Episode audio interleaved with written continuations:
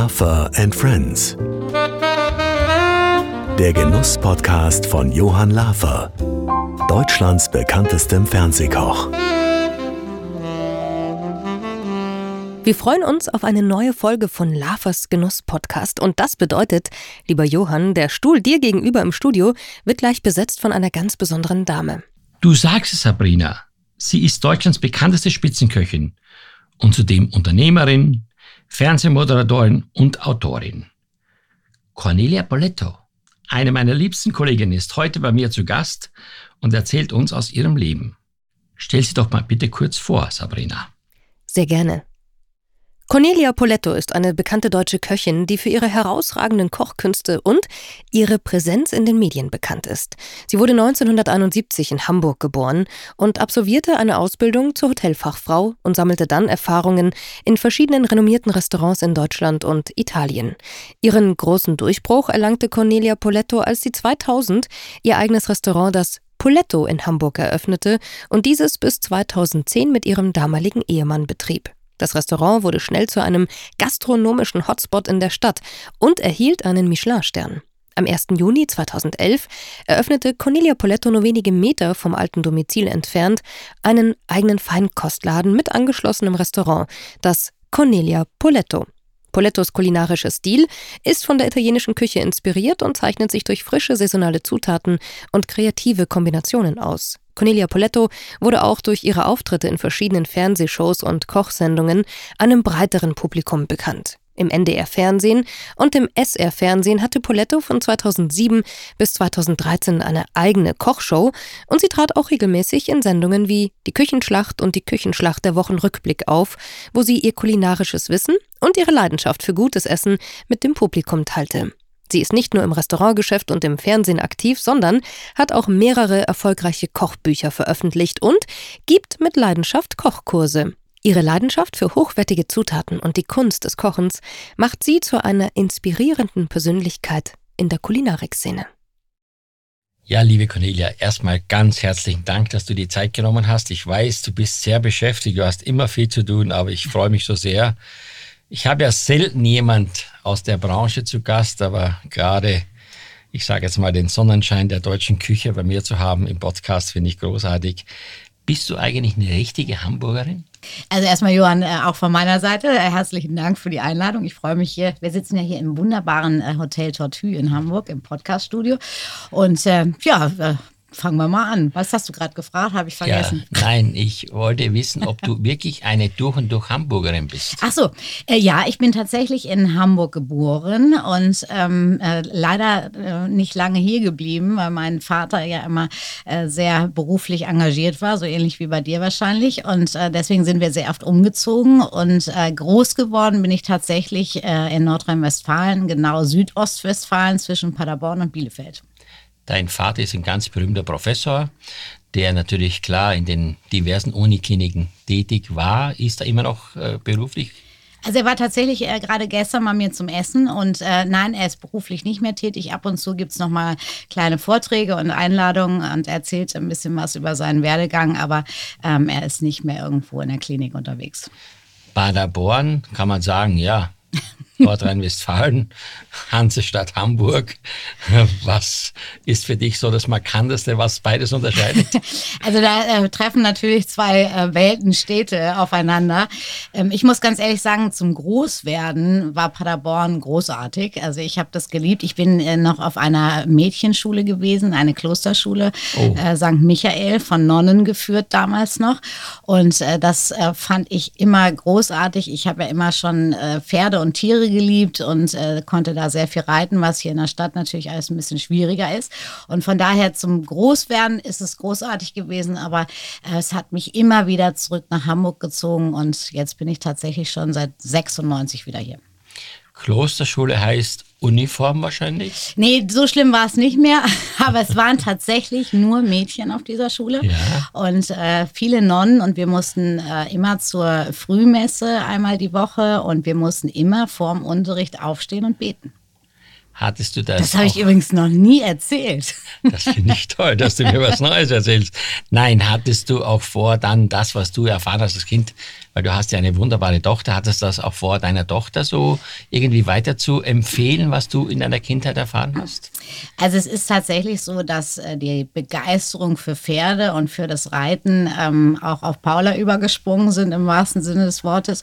Und äh, das ist klar. Also ich glaube, jeder. Aber nicht für die Klosterschule. Jedem, nein, also Klosterschule habe ich nicht geschafft. Dafür konnte ich sie nicht begeistern. Ich ähm, hatte auch mal ganz kurz äh, den Wunsch, da war ich so zwischen 14 und 15, da gab es diesen wunderbaren Film Das Leben einer Nonne, weißt du, mit Audrey Hepburn. Und da habe ich gesagt, ach, eine Nonne wäre ja eigentlich auch was Tolles. Ja. Es war ein ganz kurzer Traum und äh, von daher nein. Also Paula liebt das Reiten, ähm, liebt gutes Essen, ähm, kann eigentlich nur Spaghetti mit Tomatensauce kochen und äh, studiert jetzt äh, Music Business in London. Das ist wunderschön. Lass uns zurückzukommen zu deiner Kindheit. Ich meine, äh, ich glaube, wenn man den Beruf des Koches ausübt, dann verbindet man ja gerade in der Kindheit sehr viel mit Berührung im Bereich von Genuss, Lebensmittel, Feierlichkeiten und so. Was hat dich da, sagen wir mal, geprägt oder was gibt es für Erinnerungen, die dich nachhaltigst äh, ja immer noch an denen du festhältst? Also ich muss sagen, ich habe immer schon unfassbar gerne gegessen schon als Kind. Ich war sehr viel bei meinen Großeltern, weil meine Eltern sich ja auch relativ früh äh, getrennt haben. Und ähm, die haben uns immer in die Kirche gelockt, nach Paderborn, in den Dom, Samstagabend in die Messe um 18 Uhr, mit dem Versprechen, dass wir danach essen gehen. Ah. Und es gab, es gab ein Sternerestaurant in, in Paderborn und äh, da durften wir dann immer mitgehen samstags. Und ich habe das geliebt. Und ich habe als Kind schon Schnecken probiert. Ähm, ich habe die sauren Nierchen, die habe ich übrigens mal gekocht in der Küche Küchenschlacht für dich äh, habe ich äh, geliebt von meiner Oma. Die durfte es aber nur einmal im Monat maximal geben oder wenn wir krank waren, dann durften wir uns die wünschen. Okay, also das heißt, du hattest damals schon nicht nur bei deinen Großeltern zu Hause das mitbekommen, sondern du bist auch schon sehr früh, weil du sagst Sterne-Restaurant.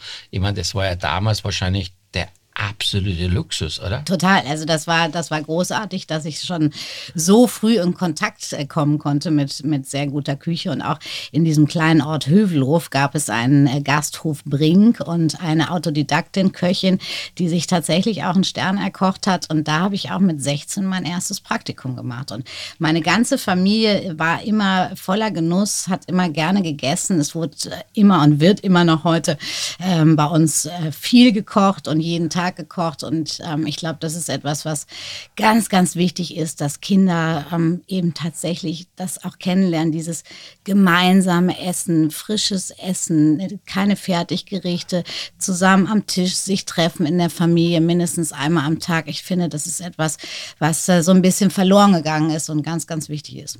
Schade, das war auch so mal, auch für mich zu Hause in der Steiermark immer äh, der Zusammenhalt. Ich glaube, das war so ein fester Treffpunkt. Ich meine, es war auch manchmal unangenehm, weil Fragen gestellt wurden, wenn es gerade um die Schulergebnisse ging. ja, ja das man, kommt mir auch bekannt vor. wo man dann überlegt hat, Mensch, Meier, muss das jetzt sein? Aber wie gesagt, äh, das war halt auch wirklich was Besonderes. Gerade so am Wochenende fand ich das immer schön. So, ich bin ja auch äh, sehr gerne in die Kirche gegangen und am Sonntagmittag dann nach der Kirche eben kurz ins Gasthaus, dann nach Hause das gemeinschaftliche ja, Essen. Alleine war. sowas wie, wie ein Sonntagsbraten ja. gibt es heute nicht mehr. Weißt du, ich meine, wir, wir essen immer bewusster und wir essen vor allen Dingen immer viel bewusster Fleisch.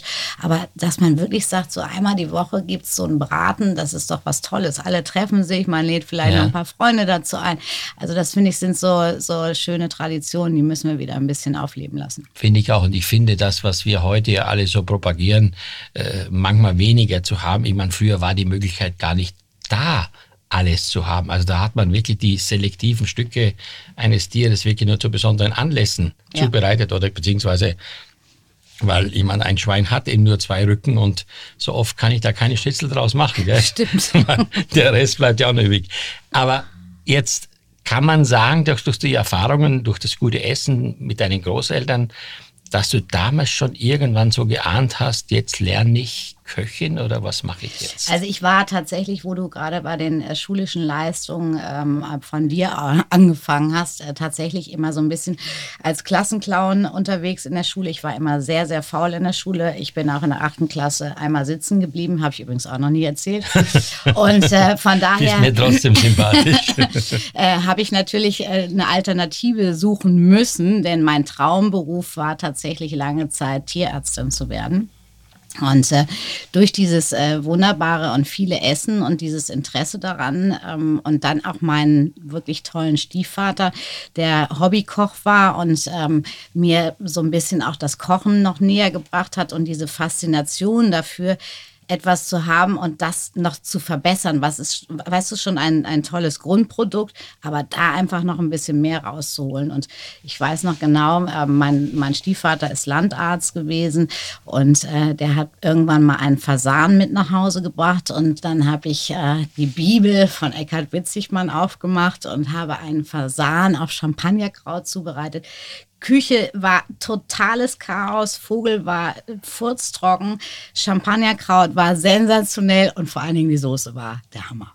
Das heißt, du hast dann durch dieses Interesse bei einem der wohlbekanntesten deutschen Köche kochen gelernt was ja wahrscheinlich zu diesem Zeitpunkt nicht selbstverständlich war, weil die Männerdomäne in diesem Beruf ist ja nach wie vor, glaube ich, äh, nimmt überhand.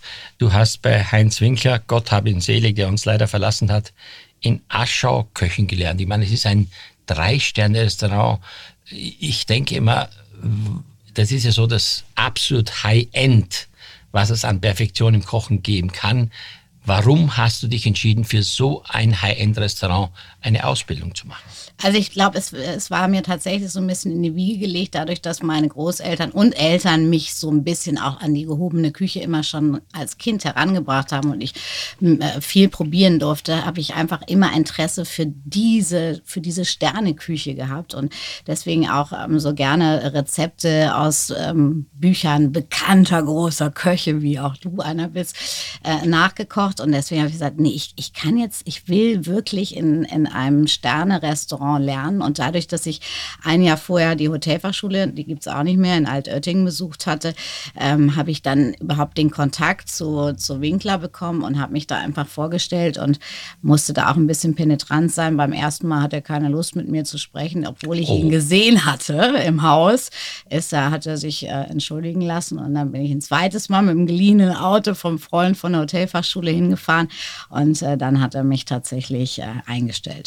Also das, ich habe so ein ähnliches Erlebnis gehabt, als ich 1977, 78 in Berlin war, in den Schweizer Hof, im Schweizer Hof in der Budapester bekam ich dann eine Zusage nach meiner Bewerbung vom Landhaus Scherer hier in Hamburg, Elbchaussee, glaube ich, hinlänglich bekannt.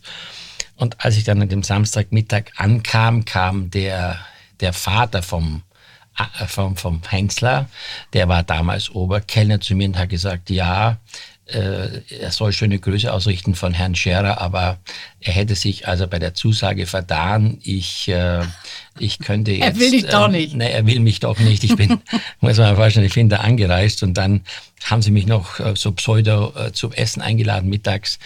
Und dann habe ich gesagt, was mache ich jetzt? Dann hat der Vater vom Hensler gesagt, ja, da gibt's noch zwei andere Österreicher, das Landhaus Dill und den Josef Viehhauser geh doch da mal hin und frag doch da mal, vielleicht brauchen die jemanden. Ich bin dann als erstes zum Viehhauser gegangen und deshalb bin ich auch dann in Hamburg geblieben. Sonst wäre ich möglicherweise wieder nach Hause gefahren. Also Hamburg ist mir natürlich auch ein Begriff, weil ich lange hier gelebt habe. Aber lass uns noch bleiben bei der Ausbildung. Ich meine, Heinz Winkler äh, hat die deutsche Küche maßgeblich mitgeprägt. Ich meine, allen voran damals im Dandres und auch das, was er davor gemacht hat was, was, was kann man über ihn so jetzt sagen? Was hatte ich am meisten von ihm oder wovon hast du am meisten profitiert? Also ähm, was mich wirklich am meisten fasziniert hat an Heinz Winkler war dieses unfass, diese unfassbare Gabe und Gefühl, Soßen in Perfektion abzuschmecken. Also jeder Winklerschüler weiß, dass auf dem Poissonnier, also da, wo die Fischgerichte und auf dem äh, Saucier ähm, die Soßen zubereitet wurden, eben tatsächlich eine Palette von reduzierten Alkoholika standen. Da war reduzierter Madeira, reduzierter Nolipra, reduzierter Weißwein, Rotwein, äh, unfassbar. Und er hat wirklich mir beigebracht, wenn du eine Soße einmal aufkochen lässt, musst du sie immer wieder neu abschmecken.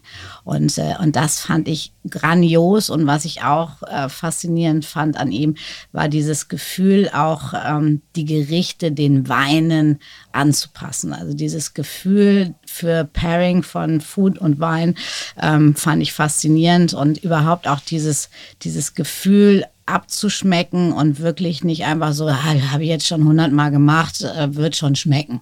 Diese, diese Gleichgültigkeit, die gab es bei ihm nicht. Immer unter strenger Führung, das brauche ich, glaube ich, nicht zu sagen. Aber nochmal ganz kurz zurück. Ich meine, habe ich das richtig verstanden? Wenn man eine Soße aufgekocht hatte, sie serviert hatte, zwei Löffel rausgenommen hatte und sie erneut benutzt hatte, dann musste man wieder sich erneut mit reduzierten Bordwein oder so. Immer mal wieder, also die sind nicht jedes Mal wieder in Einsatz gekommen, aber er hat uns äh, immer nahegelegt, dass jedes Mal die Soße nochmal nachgeschmeckt werden muss, damit sie eben nicht zu kräftig oder zu leicht oder wie auch immer. Damals wurde ja noch ganz viel mit Sahne aufgeschlagen ja, genau, und so genau. weiter, weißt du.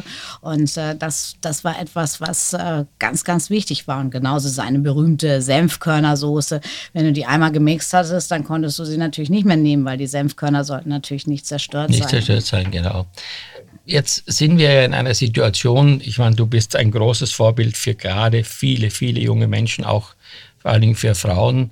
Äh, lass uns so ein bisschen was, äh, sagen wir mal, oder lass ein bisschen was erzählen zum Thema Ausbildung für den Beruf. Ein bisschen, glaube ich, haben wir jetzt auch die Notwendigkeit, ein bisschen dafür Werbung zu machen, gerade du als Frau, weil es wird ja immer komplizierter, schwieriger, vernünftige und gute äh, aus, also sag mal, Auszubildende zu finden, die einfach Lust haben, äh, den Beruf zu lernen. A, die Frage, was glaubst du, Warum will das relativ selten jemand? Und B, äh, was ist die Lösung, um Menschen wieder für den Beruf zu begeistern? Also ich glaube, äh, natürlich hängt es damit äh, zusammen, dass wir in der Gastronomie den Ruf haben, dass wir immer abends arbeiten müssen, dass wir eigentlich, dass Überstunden selbstverständlich sind, dass das ein sehr, sehr harter Beruf ist, ein Beruf, wo man auch immer unter Strom steht und Stress hat. Jeder weiß, wenn sich so ein Restaurant plötzlich füllt, ähm, was das bedeutet. Und ähm, da müssen wir einfach hin, den, den Menschen, den jungen Menschen wieder zu erzählen, dass das eigentlich der schönste Beruf der Welt ist. Also ich, wenn ich mir das heute nochmal aussuchen könnte, ich würde es genauso wieder machen und ich habe auch Höhen und Tiefen gehabt und Zeiten, wo ich gedacht habe, oh, das kann nicht sein. Also bei Heinz Winkler, das sind ja noch Zeiten, das kannst du heute gar nicht, kann man sich nicht mehr vorstellen. Aber da habe ich oft morgens um 7 Uhr zum Frühstücksdienst antreten müssen, ähm, habe dann alles vorbereitet für den Mittagsservice, ähm, bin dann, wenn ich in der Patisserie war, vielleicht mit Glück so gegen 16 Uhr mal kurz für ein Stündchen in die Pause gegangen und äh, dann ging es um 17 Uhr wieder los, Vorbereitung für den Abendservice und wenn ein Gast äh, meinte, er müsste irgendwie nachts um eins noch ein Soufflé bestellen, dann wurde halt damals noch ein Soufflé gemacht. Und das, das geht heute nicht mehr. Und ich habe auch selber bei mir im Restaurant zurzeit vier Azubis. Und ich finde das ganz, ganz wichtig, denen diese Faszination weiterzugeben, ähm, ihnen auch viel zu zeigen, ihnen auch viel Abwechslung zu ermöglichen. Also wir haben ja nicht nur das Restaurant, wir haben die Kochschule, wir haben ähm, viele Events und Caterings. Und das ist, glaube ich, ganz spannend, ihnen zu zeigen, was man alles machen kann und dass man eigentlich Menschen glücklich machen kann und auf der ganzen Welt arbeiten kann. Ja, das ist wunderschön. Aber äh, vielleicht äh, noch ein Schritt jetzt nochmal zu deiner Karriere. Äh, du bist ja dann von Aschau zu, nach Hamburg zurückgegangen. Bei Anna und Skreu, glaube ich, warst du Sous-Chefin. Anna Sebastiano hieß es. Anna, hm, Anna Skreu heißt ja, sie, genau. Ja, genau. Warst du Sous-Chefin in der Küche, also schon auch italienisch geprägt. Äh, du bist ja nicht Italienerin, also war das schon immer deine bevorzugte Richtung für eine Küche, die dir persönlich am Herzen liegt? Also Heinz Winkler äh, ist ja Südtiroler gewesen und ähm, trotzdem war seine Küche ja eher sehr französisch. Ja, genau. Ähm, kann man nicht anders sagen. Ich, äh, ich fand dieses, die, diese Leichtigkeit der italienischen Küche, diese Aromatik hat mich einfach immer fasziniert und das ähm, habe ich da dann noch mal ein bisschen vertieft bei Anna Sebastiano und ähm, ich glaube, jeder kann das nachvollziehen. Italienisch kann man jeden Tag essen. Egal, ob das die ganz einfache Pasta ist, Spaghetti, Aglio, Olio, Peperoncini, oder ob das eben eine aufwendige, handgemachte, gefüllte äh, Pasta ist, äh, leichte Fischzubereitung. Also das, das finde ich wunderbar, auch wenn ich trotzdem immer noch ein bisschen etwas aus der klassischen französischen Küche mitnehme. Die Italiener können keine Soßen. Das muss man einfach mal ja, ganz klar sagen. Ist, aber ja. ich muss dir sagen, immer wieder, wenn man, also ich beobachte mich ja selber, wenn man dann so vor der Frage steht in einer Stadt, die man nicht genau kennt, dann ist, wir gehen zum Italiener immer noch das bevorzugste Restaurant, weil man eine klare Meinung hat. Das ist ja vielleicht auch wichtig. Wir haben ja viele, viele Restauranttypen und auch charakteristische Länderrestaurants, aber ich glaube, nirgends hat man so eine klare Vorstellung wie beim Italiener, oder? Total absolut. Also das äh, geht mir genauso. Und ähm, ich weiß noch die Zeiten, da warst du ja auch einer der Vorreiter der euroasiatischen Küche. da meinte halt jeder, wenn er irgendwie drei äh, Scampi oder Garnelen auf dem Zitronengrasspieß piekst, dann äh, kocht er schon euroasiatisch. Ja, nee, weißt wenn du? er Chili drüber gestreut hat. ja, genau. Und vielleicht noch ein bisschen Zucker, also scharf und süß. und äh, von daher ist die, ist die italienische Küche auch immer die ehrlichste gewesen. Ja, das muss man sagen. Die ist wirklich ehrlich, klar. Die Aromen sind sehr gut zuordnenbar und das macht eben dann dieses Typische dieser Küche aus. Du hast ja dann sehr lange, ich glaube, wenn ich es richtig erinnere, habe, acht oder noch mehr Jahre dieses Restaurant in Hamburg mit deinem ehemaligen Mann betrieben, Michelin-Stern-Restaurant. War das auch rein italienisch? Äh, ja, das war, das war natürlich äh, immer in der, in der Basis äh, sehr, sehr italienisch, aber eben auch natürlich mit Ausflügen mal in die ähm, französische Küche. Also wie gesagt, ich liebe äh, Soßen. Also es war immer sehr mediterran geprägt mit doch einem Schwerpunkt in der italienischen Küche. Ein Kind, dann kam in dein Leben, äh, bei uns waren es dann zwei, ich meine Restaurant, äh, Sterne-Restaurant, Leistungsdruck, äh, immer wieder Vollgas zu geben. Wie hast du das alles zusammen gematcht? Also ich glaube, die, die Motivation bei mir war immer, ich, ich bin sehr ehrgeizig ja, und das haben meine Eltern mir auch so weitergegeben. Und ich finde, man kann, Eckart Witzigmann hat es mal schön gesagt, ähm, zum Kochen braucht man äh, 90, 90 Prozent harte Arbeit und 10 Prozent Talent. Und ich glaube, das Verhältnis ist schon sehr, sehr richtig. Aber das ist auch genau das, was einen immer wieder motiviert, wenn du diese Begeisterung der Gäste hast, die sich unfassbar freuen, dass sie so einen Abend bei dir verbracht haben, dass es ihnen so viel äh, Spaß gemacht hat und du einfach, du kriegst ja täglich einfach dieses Lob und diese Motivation. Und das hat mich eigentlich auch, wenn ich manchmal morgens müde aufgestanden bin, gedacht, oh, jetzt noch ein Stündchen länger wäre schön, ähm, trotzdem immer wieder motiviert. Ist Erfolg für dich auch eine Droge?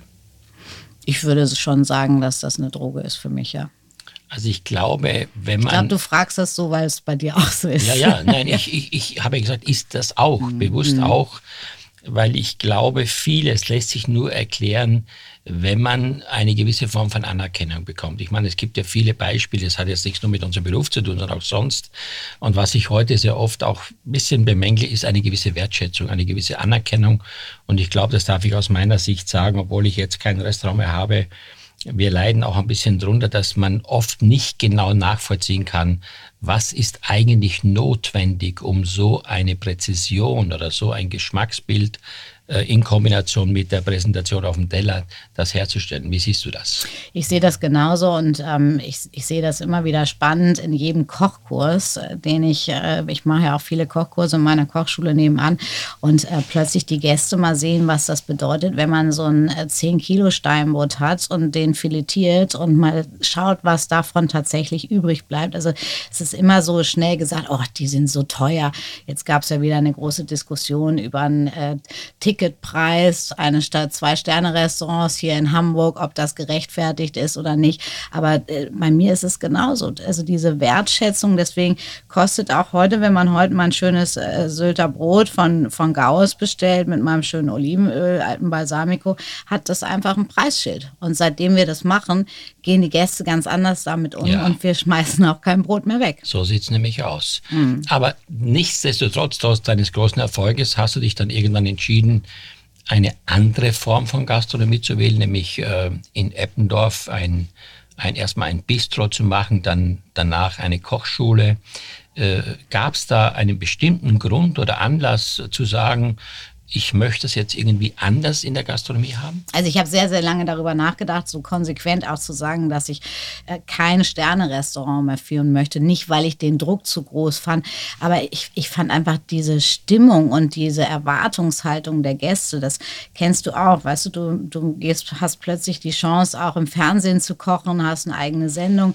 Dadurch steigt der Bekanntheitsgrad. Das Restaurant ist immer ausgebucht, aber die Erwartungshaltung der Gäste war immer, dass ich da bin. Und wir können uns nicht zerreißen. Wir können nicht 24 Stunden arbeiten. Wenn ich zwei Sendungen gemacht habe, dann kann ich nicht noch den ganzen Abend äh, im Restaurant sein. Manchmal ist es einfach auch räumlich nicht möglich gewesen. Und dann habe ich gesagt, weißt du was, ich möchte einfach alles ein bisschen entspannter und leichter machen. Und äh, so ist heute mein, mein Restaurant, was ich ja auch nochmal neu gestaltet habe, ähm, super erfolgreich. Und es hat finde ich, ein sehr hohes Niveau. Eigentlich hat es für mich wieder ein Sternenniveau, aber ähm, ich, ich bin Gott sei Dank jetzt so alt, dass ich sage, das ist toll, weil es funktioniert. Das ist nämlich auch das andere, also die andere Seite. Ich bin ja nicht nur einfach Köchin aus Spaß, ich bin Nein, auch Unternehmerin. Du ja auch Leute ich haben, die auch, zu dir kommen und bezahlen. Hab, genau, ich habe äh, viele Mitarbeiter mittlerweile ja. und äh, das, das muss natürlich auch irgendwie erfolgreich funktionieren. Und äh, das, das tut es und es hat einfach eine Leichtigkeit und man kann bei mir ein schönes Menü essen. Man kann aber auch einfach mal äh, nur ein paar kleine Antipasti probieren und ähm, diesen Mix finde ich sehr schön. Eine Sache, die mich persönlich sehr interessiert, da ich auch schon öfter das Vergnügen hatte, in Shanghai zu sein. Du hast dann einen Ausflug gewagt über vier Jahre, glaube ich, oder fast fünf Jahre, in dem du ja für einen ganz großen deutschen, äh, Küchenaccessoirehersteller ein Restaurant dort gemanagt, geleitet hast unter deinem Namen. Äh, lass mich mal teilhaben, den Vergleich Hamburg, Mentalität der Leute und Shanghai, essenstechnisch und auch die Mentalität. Ja, also ähm, da, da, treffen wirklich zwei Welten aufeinander.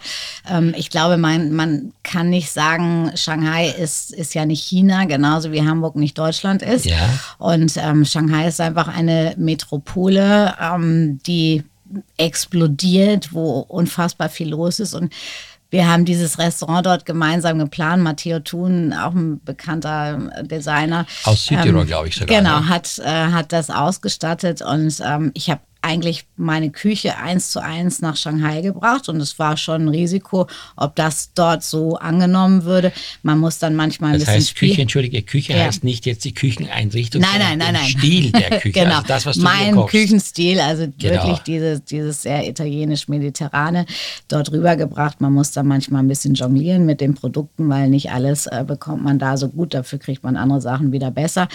Und das hat super gut funktioniert. Das wurde sehr, sehr gut angenommen. Und ich muss ehrlich sagen, das hätte ich nicht gedacht, aber meine Gäste in Shanghai waren wirklich sehr produktverliebte Gäste. Also das, was ich mir manchmal hier in Deutschland wünschen würde, dass ein Gast bereit ist, auch ähm, für ein Produkt, wo ich die Geschichte erzählen kann, wie es groß geworden ist, wo es herkommt, eben tatsächlich äh, Euro mehr bezahlt. Das war in China selbstverständlich ich wurde da natürlich auch ein bisschen als Celebrity-Chef gehypt. Ne? Das haben die natürlich auch ganz gut unterstützt. Also es hat riesig viel Spaß gemacht, äh, ja, bis, bis Corona kam und äh, dann wurde unser Vertrag nicht verlängert von unserem Landlord und äh, dann haben wir tatsächlich letztes Jahr ähm, im Sommer die Tore geschlossen.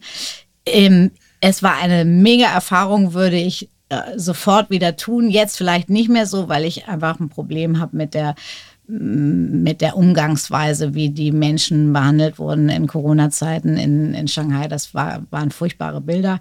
Aber ähm, das war auf jeden Fall eine eine sehr coole Sache. Also eine große Bereicherung in deinem Leben, auch mal das richtig mentalitätsmäßig kennen sie nicht nur. Ja, was, was ich auch noch spannend fand, das muss ich ehrlich erzählen, hätte ich nicht gedacht, weil ich dachte immer, die Chinesen sind so ein bisschen, also gerade die Männer sind so Machos. Ne? Ja. Und äh, ich hatte wirklich ähm, ein großes Küchenteam da von über 20 Leuten, einen meiner Mitarbeiter aus Deutschland da als Küchenchef, aber nicht einer dieser chinesischen Köche war ohne Respekt vor mir. Die sind wirklich, also die, die waren sehr, sehr ehrfürchtig und äh, unfassbar äh, sympathisch. Sie sind chaotisch, weil sie immer Ja sagen, obwohl sie nichts verstanden haben. Und dann sagst du, aber ich habe es dir doch gerade gezeigt und du hast doch gesagt, ja. Ja.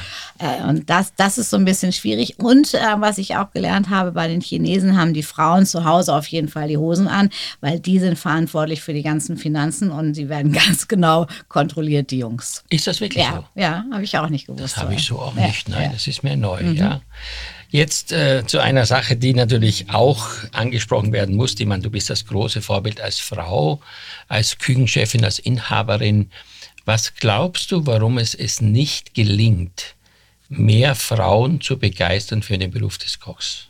Ich bin total stolz. Ich habe gerade zwei neue äh, Köchinnen eingestellt und ich habe auch schon viele Köchinnen und ich habe auch viele Mitarbeiterinnen, die mittlerweile Kinder haben und das ist eigentlich genau der Punkt. Es kommt irgendwann ähm, das Thema tatsächlich Familie gründen, ähm, Kinder ins Spiel und ich sage jetzt mal als angestellte Küchenchefin in einem Hotel oder Restaurant, äh, das, da kannst du diesen Spagat nicht leisten, außer du hast einen Supermann zu Hause, der sagt, weißt du was, wir drehen jetzt mal kurz hier ähm, oder vertauschen die Rollen, ich übernehme das.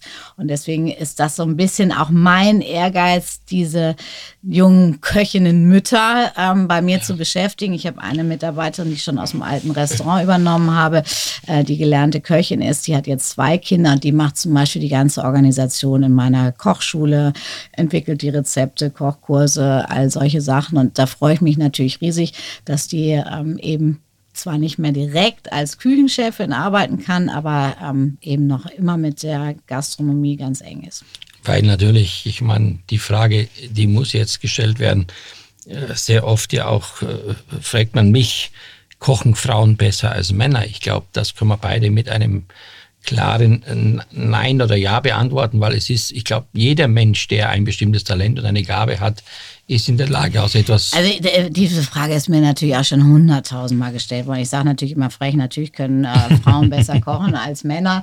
Äh, stimmt aber nicht. Also ich glaube, wenn man wirklich mal, und das hat es noch nie gegeben, jedenfalls habe ich noch nie daran teilgenommen, eine Blindverkostung machen würde und man hätte einen Warenkorb und äh, sagt drei Köchen und drei Köchinnen, yeah. äh, zaubert was draus. Also da rauszufinden, wer jetzt davon äh, ja. den weiblichen Part äh, übernommen, nee, nein, glaube ich Zumal nicht. Ja auch sehr vieles subjektiv ist. Gell? Und ja. ich, ich sage ja auch immer, das ist ja das, was uns oft fehlt für das Verständnis ist die Referenz im Mund. Wenn ich heute nie etwas besonders Gutes gegessen habe, habe ich natürlich auch Schwierigkeiten, das so zu beurteilen, dass es besonders gut ist. Weil ich ja. meine, ich kenne ja bei den Kindern, gell, wenn die immer das Gleiche an äh, Bolognese essen, dann kennen die nur so die Bolognese und haben auch Schwierigkeiten. Ja, ich habe das selbst mal bei, bei einer Freundin im Kindergartenalter meiner Tochter erlebt. Die kannte halt wirklich nur Miracoli, also Tomatenmark ja. mit äh, Geschmacksverstärker und Spaghetti. Und die mochte zum Beispiel meine selbstgekochte Tomatensauce, mochte sie nicht.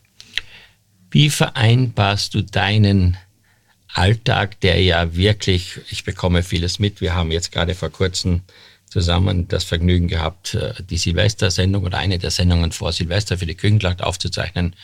Äh, wie vereinbarst du das alles, äh, ich sag mal, dein, jetzt hast du mittlerweile eine Kochschule noch zusätzlich, das Feinkostgeschäft, das Restaurant, Fernsehen. Dann habe ich gelesen, demnächst wird es jetzt oder im nächsten Jahr wird es etwas in Köln geben. Düsseldorf. Mhm. Ein Düsseldorf, ein, ein Euref Campus, wo genau. du dich dann für die Küche verantwortlich äh, zeigst. Ähnlich wie in Berlin gibt es ja auch so etwas, wo Thomas Karmeier mhm. ist. Ähm, ich meine, du bist extrem ehrgeizig, hast ja schon selber gesagt. Wie kriegst du das alles zusammen? Also ich meine, das ist ja schon so, dass du ja noch nebenbei einen Ehemann, sag ich mal bewusst, nebenbei einen Ehemann hast, der vielleicht und auch noch zwei mal, Hunde. Ja, und zwei Hunde, genau. also ganz ehrlich jetzt, ich meine, die Frage stelle ich mir auch manchmal, wie kriegt man das gebacken? Du, ja, ich glaube, ähm, das, das kennst du. Es muss alles organisiert sein. Also du kannst irgendwie nichts mehr dem Zufall überlassen.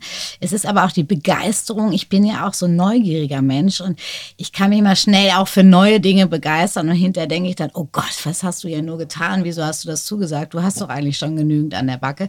Ich habe ein ganz tolles Team. Ich habe da wirklich äh, tolle Mitarbeiterinnen, äh, die hinter mir stehen und mich unterstützen in, in jeder Art und Weise.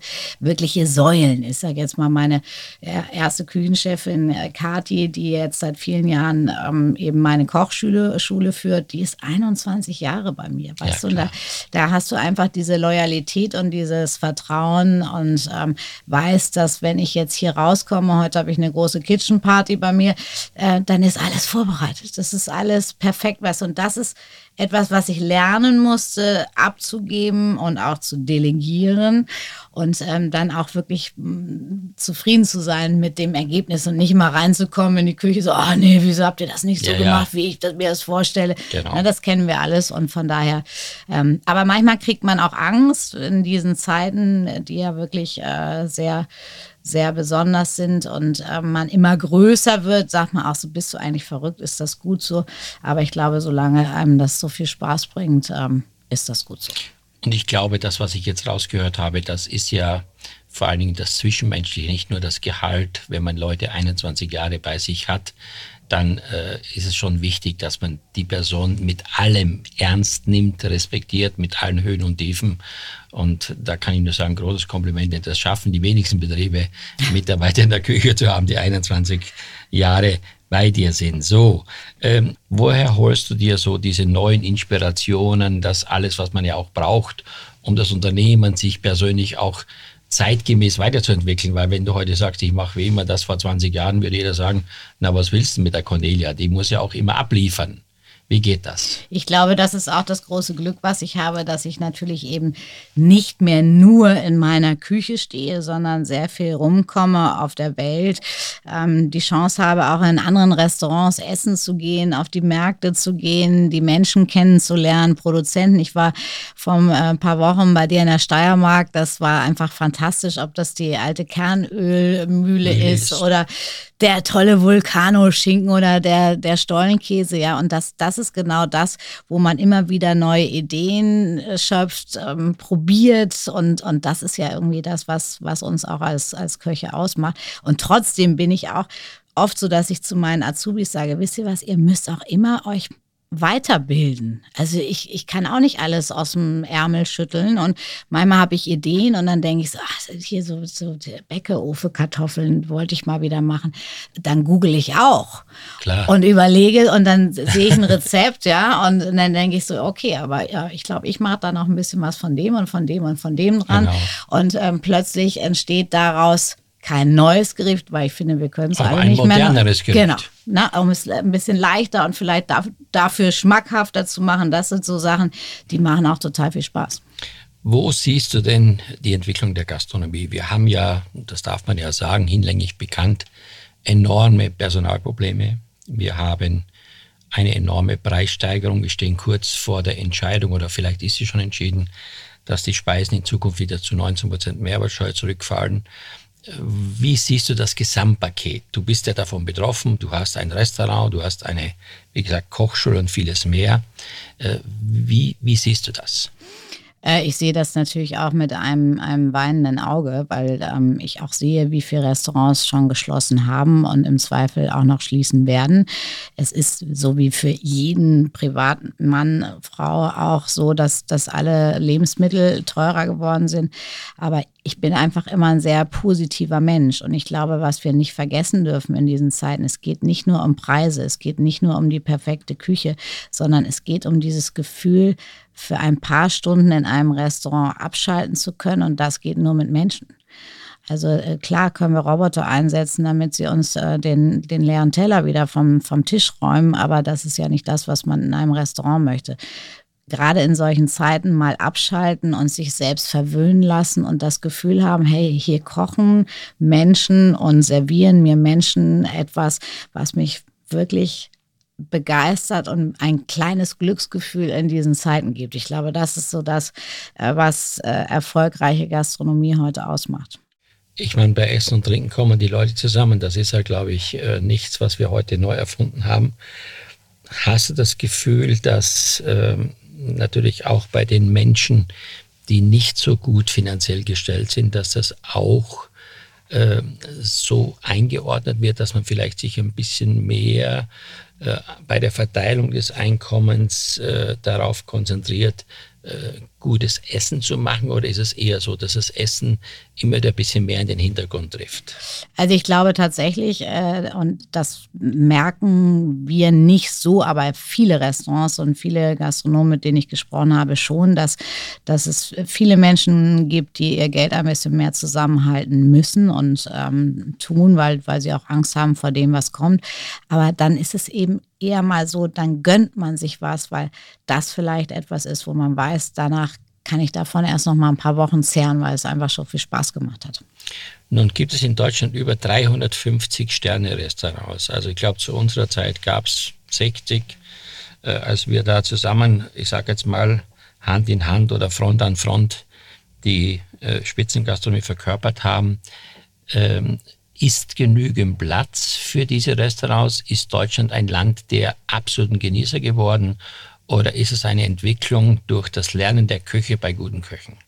Also ich, äh, ich äh, sehe noch nicht, dass äh, Deutschland ein absolutes Land der Genießer geworden ist. Und ähm, wir sehen auch, dass eher ähm, die Zahl der Sterne-Restaurants zurückgeht in den letzten Jahren, so nach Corona. Ähm, viele sich auch umorientieren und ähm, dass schon viel diskutiert wird, ob man das heute noch so will und braucht. Es wird immer ein Portfolio von Sterne-Restaurants bleiben, da bin ich sicher. Aber ähm, ich glaube nicht, dass wir ähm, über diese Grenzen noch weiter hinauswachsen werden. Ich habe jetzt nichts von einem Sterne-Restaurant dabei, aber ich habe etwas vorbereitet, etwas ganz Klassisches. ich würde mir wünschen, wenn du dann zu mir sagst, ich glaube, beim Heinz Winkler habe ich das öfter mal in der Patisserie gemacht. Ich hole es jetzt und freue mich, dass es gleich weitergeht. Ja, jetzt bin ich gespannt, Johann. Liebe Hörerinnen und Hörer, mit dem Schlemmerblock kann man nicht nur essen gehen, sondern auch tolle Freizeit- und Wellnessangebote nutzen. In meiner Heimat im Kreis Bad Kreuznach habe ich schon schöne Restaurants und Freizeitaktivitäten entdeckt, die ich ohne den Schlemmerblock wahrscheinlich nicht ausprobiert hätte. Ein wahrer Genussführer durch 190 Regionen in Deutschland. Schaut doch einmal nach, welche Restaurants, Freizeit- und Wellnesseinrichtungen in eurer Nähe im Schlemmerblock zu finden sind. Liebe Cornelia, das ist jetzt etwas klassisch Französisches, eine Eclair. Das ist also quasi eine Brandmasse, muss ich dir nicht erklären, mit einer äh, Vanillecreme gefüllt. Ist das heute noch was, was du so, ich sage mal, traditionelle Desserts, was du liebst? Äh, ich liebe das tatsächlich und äh, ich habe äh, in meiner Zeit bei Heinz Winkler ähm, viel Zeit in der Patisserie verbracht und äh, von daher ähm, haben wir auch da so mini kleine Eclairs gemacht ähm, zum Kaffee oder auch zum, zu den Petit Fours. Und äh, ich hatte gerade witzigerweise in der Küchenschlacht einen Kandidaten, der einen Warenkorb hatte, der überhaupt nichts mit diesen Eclairs zu tun hatte. Da war Entenbrust, Spitzkohl, Schokolade und der hat wirklich sich getraut, diese Eclairs allerdings mit einer Schokoladencreme zu füllen fand ich großartig. Ganz junger Typ. Hat's Übrigens geschmeckt? war auch Österreicher. Hat geschmeckt? Hat sehr gut geschmeckt. Sag mal, äh, wenn du jetzt ähm, die Küchenschlacht moderierst, so wie ich ja auch, und wir sind ja von Anfang an dabei, du bist seit 2008 und ich auch ganz von, von Beginn, wir sind sozusagen die Gründungsmitglieder. Wie findest du die Entwicklung dieser Sendung? Ich finde die Entwicklung der Sendung äh, sensationell, wenn ich mir überlege, äh, was, was damals äh, gekocht wurde, als wir anfingen und wie das Niveau heute gestiegen ist. Ich habe gerade diesen jungen Österreicher zitiert. Äh, da sind kleine Kreationen, wo ich selber denke, hey, wow, weißt du was, die, in denen übernehme ich mal für dies oder das Gericht. Also ich finde es toll, ich finde es unfassbar, wie erfolgreich die Sendung noch ist. Und das zeigt ja auch, dass die Menschen Interesse haben an an Rezepten, an Kochen, an, an Geschichte rund um Produkte. Das ist ja das, was wir die ganze Zeit erzählen. Abgesehen davon, dass Essen ja krisensicher ist, muss ich auch sagen, das kann ich nur, nur unterstützen. Ich finde es phänomenal, was da manchmal gekocht wird. Ja. Auch selbst für mich als Koch. Hammer, also muss ich sagen, mhm. ich, ich fahre da manchmal nach Hause und denke mal, Na, das Rezept muss ich wirklich probieren, ja. Also ich habe einen gehabt, der hat so Allgäuer Käsekrapfen gemacht, ja. Du, das ist jetzt bei mir als Amish Girl eine feste Größe bei einer Veranstaltung. Da denke ich mir mal, und was ich auch faszinierend finde, ist ja auf die Frage, wo kommt das Rezept her? Ja, wo kommt es meistens her? Aus dem Netz. Also meinst, du machst viele Bücher, ich mache viele Bücher. Äh, haben die Leute keine Lust mehr, Bücher zu kaufen oder was ist das?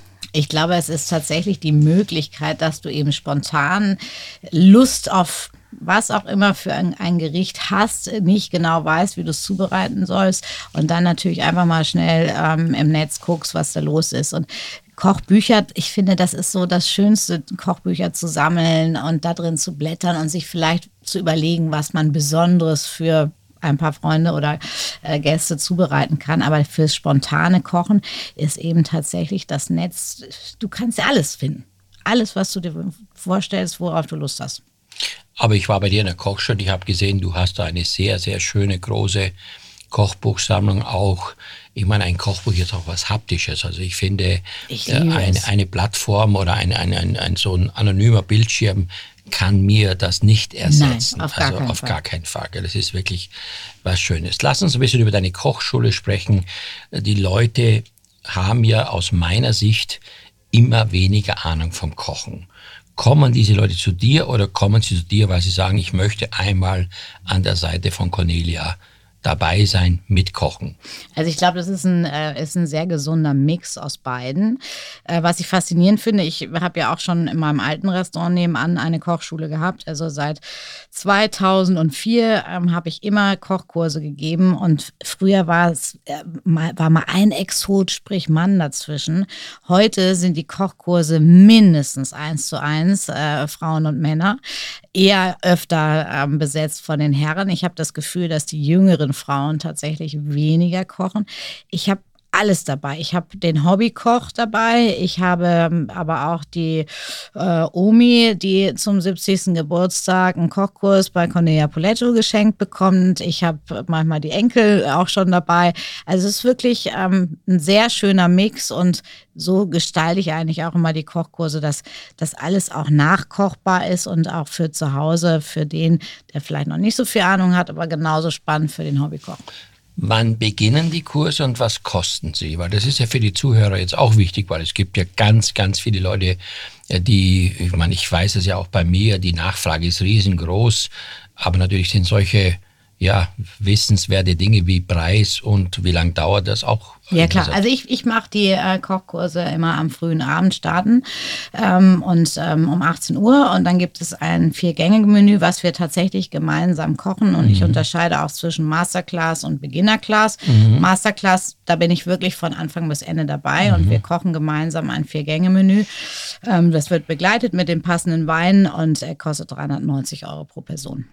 Das ist natürlich ein sehr fairer Preis, Cornelia hautnah zu erleben. Ja, das ist ja auch etwas, was man ja auch natürlich äh, sonst nicht erleben kann, so lange mit jemandem zusammen sein, den man nur aus der Öffentlichkeit kennt. Ausgleich ist dann bei dir das Schocken. Ja, also Laufen äh, ist tatsächlich etwas, was mir riesig viel Spaß macht mit meinem Mann und äh, den Hunden. Franz schafft es nicht mehr ganz. Mein Dackelmix ist zu alt. Äh, da, da kann ich super abschalten. Ich habe ein wunderschönes altes Kanu, das liebe ich auch. Kleinen Picknickkorb packen und ein bisschen auf der Alster rumpaddeln. Das sind so die Momente, ähm, die auch mich mal runterfahren lassen. Restaurant, Kochschule, Fernsehshows, Bücher. Was kommt als nächstes? Du hast das Palazzo vergessen. Ach ja, da müssen wir noch drüber reden, genau. Ich glaube, ab, ab, ab 13. Ab 11.11. Ab 11.11. .11. Ja, in Hamburg, wichtig, genau. Palazzo. Diese Dinnershow, äh, diesmal glaube ich nicht an dem Standort wie letztes Mal, sondern wo ist das diesmal? Genau, wir sind, wir sind dieses Jahr nicht an der kleinen Moorweide, sondern an der Horner Rennbahn, ist aber auch ähm, mhm. sehr, sehr gut zu erreichen. Parkplätze sind da. Das macht mir riesig viel Spaß. Das ist übrigens auch ein Ort, wo man für ein paar Stunden in eine andere Welt eintaucht. Was erwartet dort die Gäste? ein äh, wunderbarer Mix äh, aus äh, großartigen äh, Künstler, Akrobaten, ähm, getropft von einem äh, Menü, was ich äh, jedes Jahr kreiere und ähm, viele Stunden Spaß, Genuss mhm. und ähm, besondere Atmosphäre in diesem alten Spiegelzelt. Und des Öfteren kann man auch die Cornelia dann wahrscheinlich dort auch ab und ja, zu klar. sehen. Also ich, äh, ich bin nicht jeden Tag da, Nee. logischerweise. Das ist wie ein eigenes Restaurant oder ein Pop-up-Restaurant zu sehen. Aber ich bin schon äh, sehr häufig da, ja. Ja. Nun sind wir beide ja schon sehr lange in diesem Beruf tätig und äh, wir haben ja schon einige Veränderungen, aber auch einige Situationen erlebt, die nicht immer nur gut, sondern auch nachdenklich waren, allen voran Corona. Was wünschst du dieser Branche für die Zukunft? Ich wünsche unserer Branche tatsächlich einfach mal ein bisschen Licht am Ende des Tunnels, ein bisschen mehr Leichtigkeit, ähm, ein bisschen mehr Unterstützung ähm, vielleicht von, von vielen Seiten und ein bisschen mehr Motivation, auch die jungen Menschen wieder an dieses, das schönste Handwerk, das kreativste Handwerk der Welt zu bringen. Ich habe vor kurzem jemand nach Hamburg empfohlen und äh, mit der, der Vorgabe, möglicherweise eine Ausbildung zu machen. Dann sagte mir die junge Frau, sie hat also nicht zusagen können, weil das Lehrlingsgehalt oder das Auszubildendengehalt nicht reicht, um eine Wohnung in Hamburg zu bezahlen. Äh, Ich meine, ist es nicht endlich an der Zeit, dass man vielleicht äh, äh, ähnlich wie bei den Studierenden auch diesen Menschen, die heute Handwerk lernen wollen oder in dem Fall Koch oder Köchin oder was auch immer lernen wollen, dass man denen auch ein bisschen unter die Arme greift, dass die auch eine Chance haben, äh, sagen wir mal, und nicht, äh, nicht das nicht einfach nicht können, weil sie das Geld nicht haben. Äh, Das, das ist auf jeden Fall ein Thema, obwohl wir gerade auch wieder eine, eine Erhöhung haben in, in den Gehältern der Auszubildenden. Also ähm, da ist schon was möglich. Ich glaube, da muss aber auch der Gastronom und Inhaber selber unterstützen. Also bei uns ist es so, dass wir das Trinkgeld 50-50 aufteilen und, ähm, und meine Azubis ähm, genauso ähm, mit behandelt werden und das Trinkgeld wie ein Taschengeld äh, behandeln können. Aber klar, das ist egal, ob du über BAföG sprichst oder ob du natürlich die Möglichkeit, äh, wie ein Student auch eine Wohnung äh, zu, zu bekommen. Also das, das wäre schon schön, wenn da ein bisschen mehr passieren würde, klar. Wenn du jetzt einen Wunsch frei hättest, was würdest du ganz spontan sagen, der Wunsch soll in Erfüllung gehen? Also ich bin eigentlich wunschlos glücklich, muss ich tatsächlich sagen. Und, Ah, das äh, sind die besten Frauen. und wenn ich Wünsche habe, dann ähm, annonciere ich die einmal an richtiger Stelle und dann werden die meistens erfüllt. Äh, meistens erfüllt. Dann hoffe ich, dass heute unser Gespräch auch einigermaßen dich eine kleine Erfüllung war. Zwei Fragen habe ich immer am Ende. Die erste ist, was dürfte ich dir zur Henkersmahlzeit kochen? Also ich würde zur Verfügung stellen und du würdest sagen, Johann, das möchte ich jetzt haben. Was wäre das? Das wäre auf jeden Fall ein ganz einfaches Gericht. Und da ich ja gerade in deiner Heimat Steiermark war, ähm, würde ich einfach dir blind vertrauen und sagen, koch einfach dein Lieblingsgericht, was auch bei dir schon als Kind als Lieblingsgericht serviert wurde. Dann wäre es ein Wiener Schnitzel mit einem schönen Kartoffelgurkensalat mit Kürbiskernöl. Wunderbar, bin ich sofort bei dir. Bist du zufrieden? ja, und die allerletzte Frage ist, was würdest du auf eine einsame Insel mitnehmen? Auf eine einsame Insel würde ich auf jeden Fall ein Stück Parmesan mitnehmen, denn äh, damit kann man sehr lange überleben. Wenn es nicht mehr ist, das kann ich dir auf jeden Fall vorher besorgen. Sogar Vielleicht ganz- sogar ein ganz. Ja, sogar, den würde ich dann persönlich aus Italien holen. Einen sehr gut gereiften sogar. Liebe Cornelia, ich äh, bin sehr, sehr glücklich, sehr, sehr dankbar. Wir nähern uns ja dem Jahresende. Ich wünsche dir eine wunderbare äh, Endzeit des Jahres. Viel Erfolg mit deinem Palazzo und weiterhin beruflich all das, was du brauchst und persönlich natürlich Gesundheit und Zufriedenheit. Vielen, vielen Dank für die Zeit und ja, wir stoßen jetzt einmal Sehr an. gerne, das wünsche ich dir auch, lieber Und Johann. Auf so schön. 2024. Genau, zum Wohl. Das war Laffer and Friends, der Genuss-Podcast. Abonnieren Sie einfach diesen Podcast, dann entgeht Ihnen keine Episode.